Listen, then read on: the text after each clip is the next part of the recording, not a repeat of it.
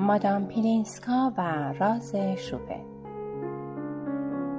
اثر اریک امانوئل اشمیت اجرا سعید سبا پخش از کانال کتابخان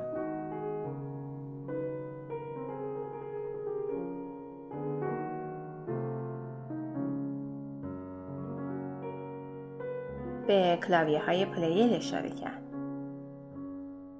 بریم سراغ پیانو. پرومتو پاورقی. پرومتو یعنی آماده شوی. ادامه مد. همون آواز کالاس رو برای ملودی شوپن تقلید کنید شوپن وقتی به پاریس اومد شبهاش رو تو اوپرا میگذران و به زنان آوازخان اوپرا و مردانی که با صدای زیر آثار روسینی، دونیزتی و بلینی رو اجرا می‌کردن گوش می‌داد. یک بار دیگر با تمرکز روی ملودی پرلود را اجرا کردم. مادام پلینسکا دوباره کارم را قطع کرد و گفت همزمان آواز بخونی. صدای من ملودی را تصرف کرد و از پیانو جلو زد. مادام پلینسکا اعتراض کرد. او وقتی آواز می‌خونیم به چیز دیگه ای فکر می‌کنین و نفس هم نمی‌کشیم. حق با او بود. زیر لب آواز میخواندم و نفس نفس می‌زدم. مادام پلینسکا روی چوب پیانو کوبید. صبر کنی. نگاهی به من انداخت و ابروهایش را در هم کشید. با قفسه سینی شما ممکن نیست. ببینی این قفسه نیست کموده. بین شونه هاتون دو تا شش به اندازه من دارین. دور سینتون چقدره؟ در حالت عادی به این سوال جواب نمی‌دادم اما چون تازه برای سربازی به معاینه پزشکی رفته بودم گفتم یه متر و سانتی متر. دور سینم یه متر و سانتی متره. وای یه متر و پونزده سانتی متر؟ نفس کشیدن براتون راحته اما هوا رو مدیریت نمی کنیم. ده ثانیه صبر کنیم. در تاریکی راه رو ناپدید شد. صدایش را میشنیدم که کشوها رو باز و بسته می‌کرد. بعد با قیچی و چسب نواری برگشت. از آن چسبهایی که برای بسته‌بندی جعبه های اساس کشی استفاده می شود. بیستین جلوی این دیوار. اینجا. پشت به دیوار. من را به دیوار چسبان.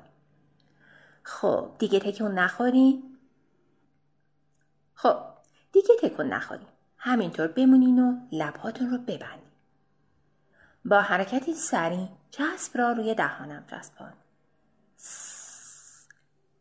مات و مپود تلاش کردم از این موقعیت در بیایم چون احساس می کردم دارم خفه می شوم. خب حالا بخونی. با تعجب به این طرف و آن طرف نگاه کردم. اصرار کرد. بخونی. کار را سخت کردم برای اینکه بفهمین نفس کشیدن و خوندن یعنی چی. زود باشین. لطفا کاستا دیوار رو بخونی. با ناله ای که بعد از چند لحظه شدیدتر هم شد شروع کردم به خواندن ملودی. مادام پلینسکا روی سینم فشار می آورد و حس می کردم دارم خفه می شوم. بخونی بخونی اینگرنتی اگر می توانستم چیزی بگویم داد می زدم که الان بالا میارم چون داشت به میدم فشار می آورد اما او از فکری که به ذهنش رسیده بود خوشحال بود و جمله ها را می‌خواند تا من تکرار کنم. همینطور که با او و فشاری که به من وارد می کرد مقابله می کردم شروع کردم و ملودی را بدون هیچ حرف سامتی تنها روی صدای آ اجرا کردم. هرچه بیشتر اذیت می شدم حواسم بیشتر به تنفسم، تنینم، زمان نوتها، آهنگ جمله ها، تکیه ها، حالت ها و نوت ها بود. باید اعتراف می کردم با اینکه اذیت می شدم ولی از این کار خوشم می آمد. بدنم تبدیل می شد به یک آلت موسیقی. کلارینتی با طنین کامل که تا آن روز به خاطر تنبلی درکش نکرده بودم. در آخرین نت مادام پلینسکا فشارش را از رویم برداشت. خوب شد. روباتو یاد گرفتیم. بشینیم پشت پیانو پرسته رو بزنیم. همچنان ساکت جلوی پیانو نشستم و نکتون را اجرا کردم.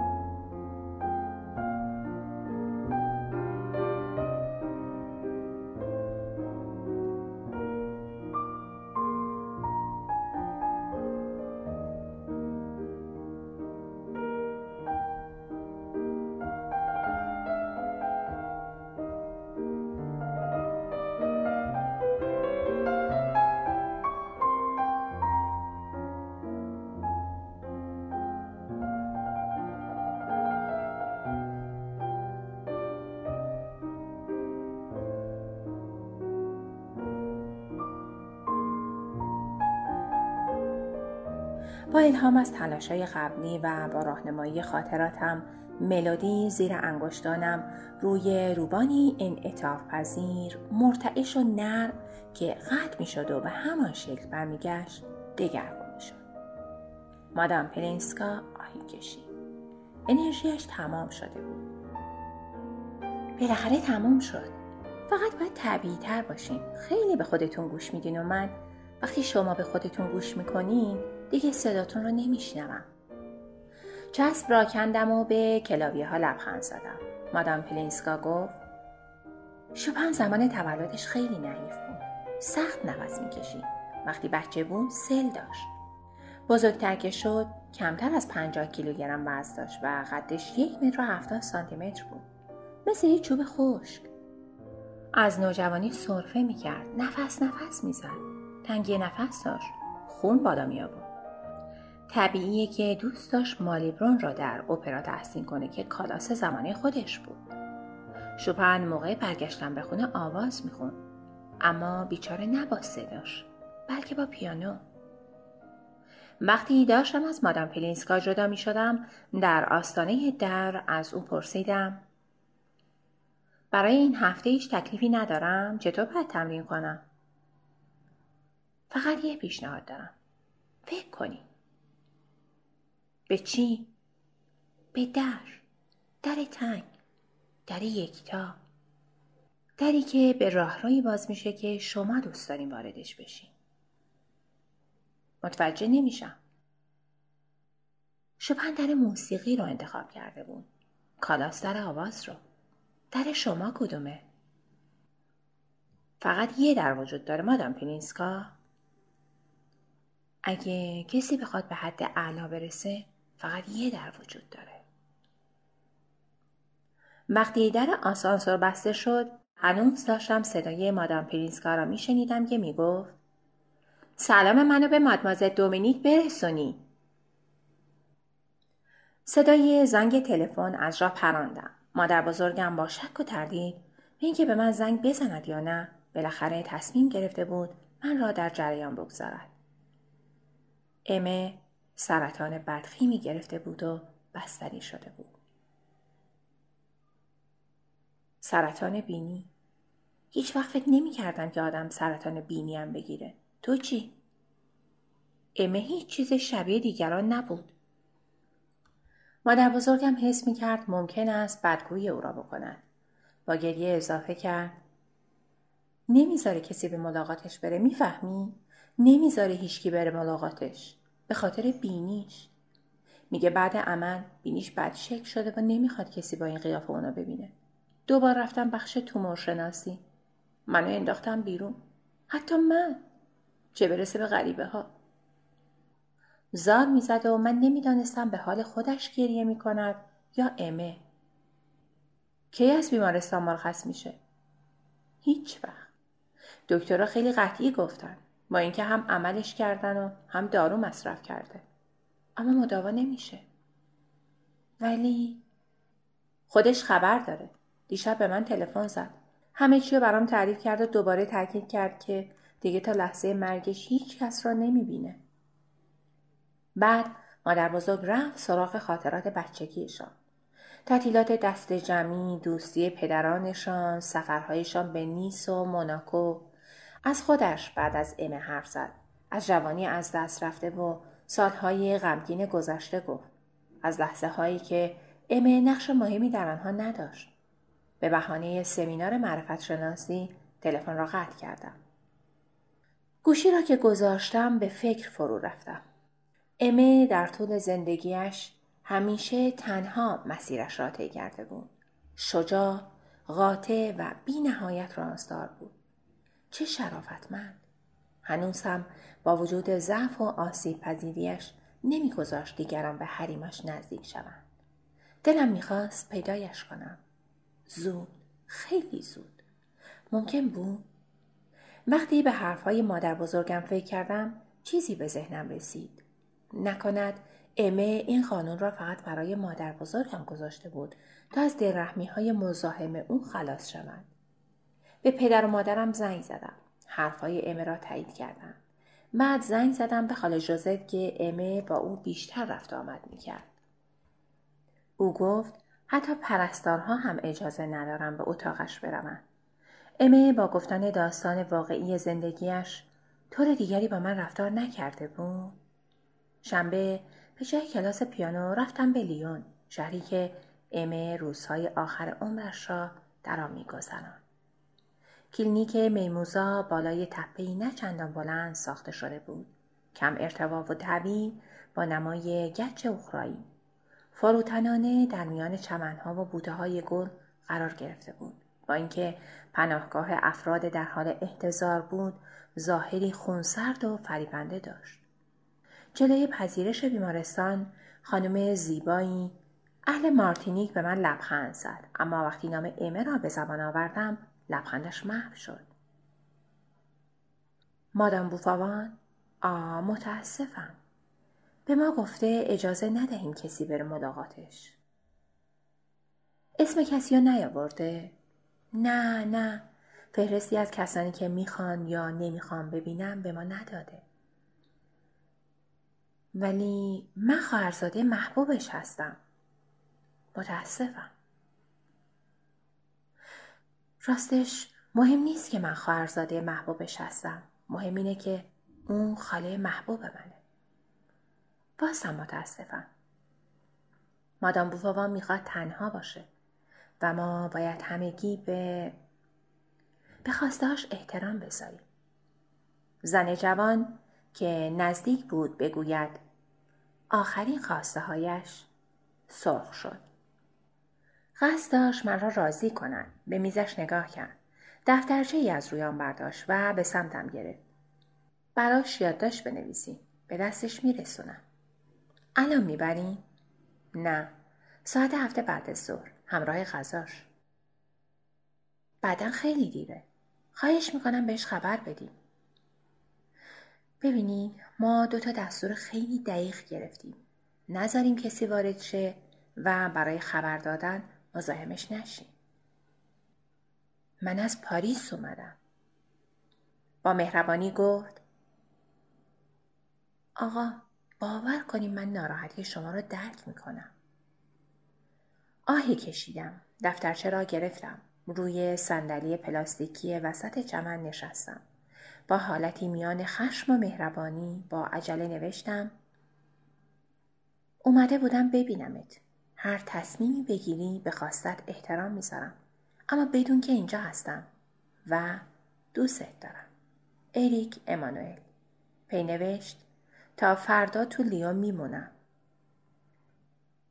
کاغذ را تا کردم و دادم به پرستار. لبخند غمگینی تحویلم داد. بعد با شانه های افتاده و قدم های سنگین پله ها را آمدم و به سمت مسیر خروجی رفتم. با این حال چند متر جلوتر با بیغیدی به سمت چپ منحرف شدم. می‌خواستم ساختمان را دور بزنم و به هر قیمتی که شده امه را ببینم. به ورودی اتاقها در طبقه اول و دوم نگاه کردم. فکر کردم آدم چه می‌داند؟ شاید پیدایش کنم یا شاید امه جلوی در باشد حیف دو دور زدم اما بی نتیجه بود یا پرده ها پنجره ها را پوشانده بودند یا داخل اتاقها خالی بود ناامید روی نیمکتی سنگی نشستم کنار پنجره بزرگی که مثل پنجره های قدیمی از مربع های کوچک درست شده بود مقابل من آسمانی آرام کم کم کوههای لیون را روشن می کرد. بیحال بودم. دیگر فکر نمی کردم. هیچ چیزی حس نمی کردم. این کلینیک، این پارک دلگیر، سفرم، حسی که به خالم داشتم همه چیز به نظرم بیمنی و بیرنگ بود. حتی زندگی امه که قرار بود آنجا به پایان برسند. چقدر دلم می‌خواست به جای این حس بیهودهی که نابودم کرده بود و مدام تکرار می‌کرد خب که چی خشمگین بودم اینها تنها کلماتی بودند که در ذهن خالیم میچرخیدن خب که چی زندگی زمینی نمک رنگ و تم و بویش را از دست داده بود. صدایی ناگهانی حواسم را پرت کرد. وقتی دقت کردم دیدم گربه ای از شیشه شکسته رد شد. این زندگی کوچک توجه هم را جلب کرد. بلند شدم و با چشم دنبالش کردم. حیوان وارد سالن جشنی شد که حتما پیشترها در قسمتی از آن میرخصیدم. انتهای سالن سکویی به عنوان صحنه میان دو پرده قهوه‌ای گذاشته شده بود. روی دیوارها آثار پوسترهای کنده شده به جا مانده بود. مستطیل های کرم روشن در قاب های دود گرفته. گربه از کنار رادیاتوری چدنی گذشت، پرید بالا، از رویش رد شد و خودش را به صندلی جلوی پیانو رساند. باورم نمی‌شد. شیدمیر بود. دقیقا همان پیانوی بچگی هایم. شیدمیری کاملا شبیه پیانوی پدر و مادرم. در تاریکی پنهان شده بود. تردید نکردم. دستم را از شیشه شکسته پنجره که گربه از آن گذشته بود رد کردم. محکم قفل را گرفتم. پنجره را کمی باز کردم و وارد سالن جشن شدم. گربه که از حجوم من ترسیده بود رفت پشت پرده صحنه. به پیانو نزدیک شدم. آنقدر احساساتی شده بودم که انگار داشتم در گذشته قدم می زدم. شیدمیر درست وسط سالن بود. قهوه ای رنگ. اینجا و آنجایش پر از لکه های چربی و آج کلیدهایش از بین رفته بود. این پیانو مزاحم نبود. محراب بود. حتی به نظر می آمد از پیانوی ما هم قدیمی تر باشد. مقابلش نشستم. بیحال، خسته و بیمیل نگاهش کردم و به امه فکر کردم. به حسی که روز تولد نه سالگیم من را با خودش برده بود. اینجا فقط خاک می‌خورد؟ ساز را برانداز کردم. می‌خواستم چیزی را به من ثابت کند. اولین آکورد را اجرا کردم. بعد دومین را. به بهترین شکل واکنش نشان داد. نشستم و شروع کردم به نواختن کنسرت های شماره دو.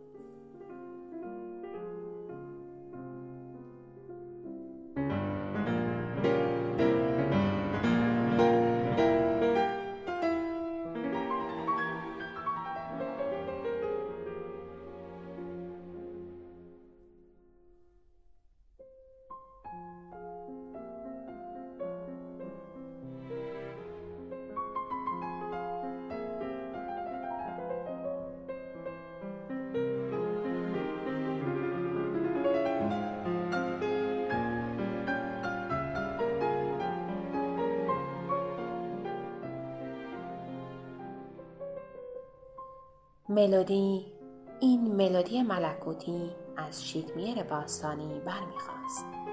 نر نقرهای بکر راحت و در عین حال شیرین و درخشان. به سمت سقف کثیف می‌رفت و به دعا تبدیل می‌شد. دعایی که چیزی نمی‌گفت. دعایی که از هر توقعی عالی بود. دعایی که میپذیرفت. تشکر می‌کرد و میبخشید. هیچ وقت اینطور ننواخته بودم. با صداهای بم روان، قطره های ملودی و خطوط کفانود جزرومت به حاشیه قاره شپن نزدیک می شدم. همه چیزهایی که مادام پیلینسکا به من آموخته بود. سکوت، حلقه های روی آب، شبنم، برگ هایی که روی شاخه نرم درختان تکان می خوردن. فکر کردم به چیزهای دیگر آرزوهای ظریف در حد شکستن که تا بینهایت ادامه داشتند. همه چیز بالاخره کنار هم جمع شده بود.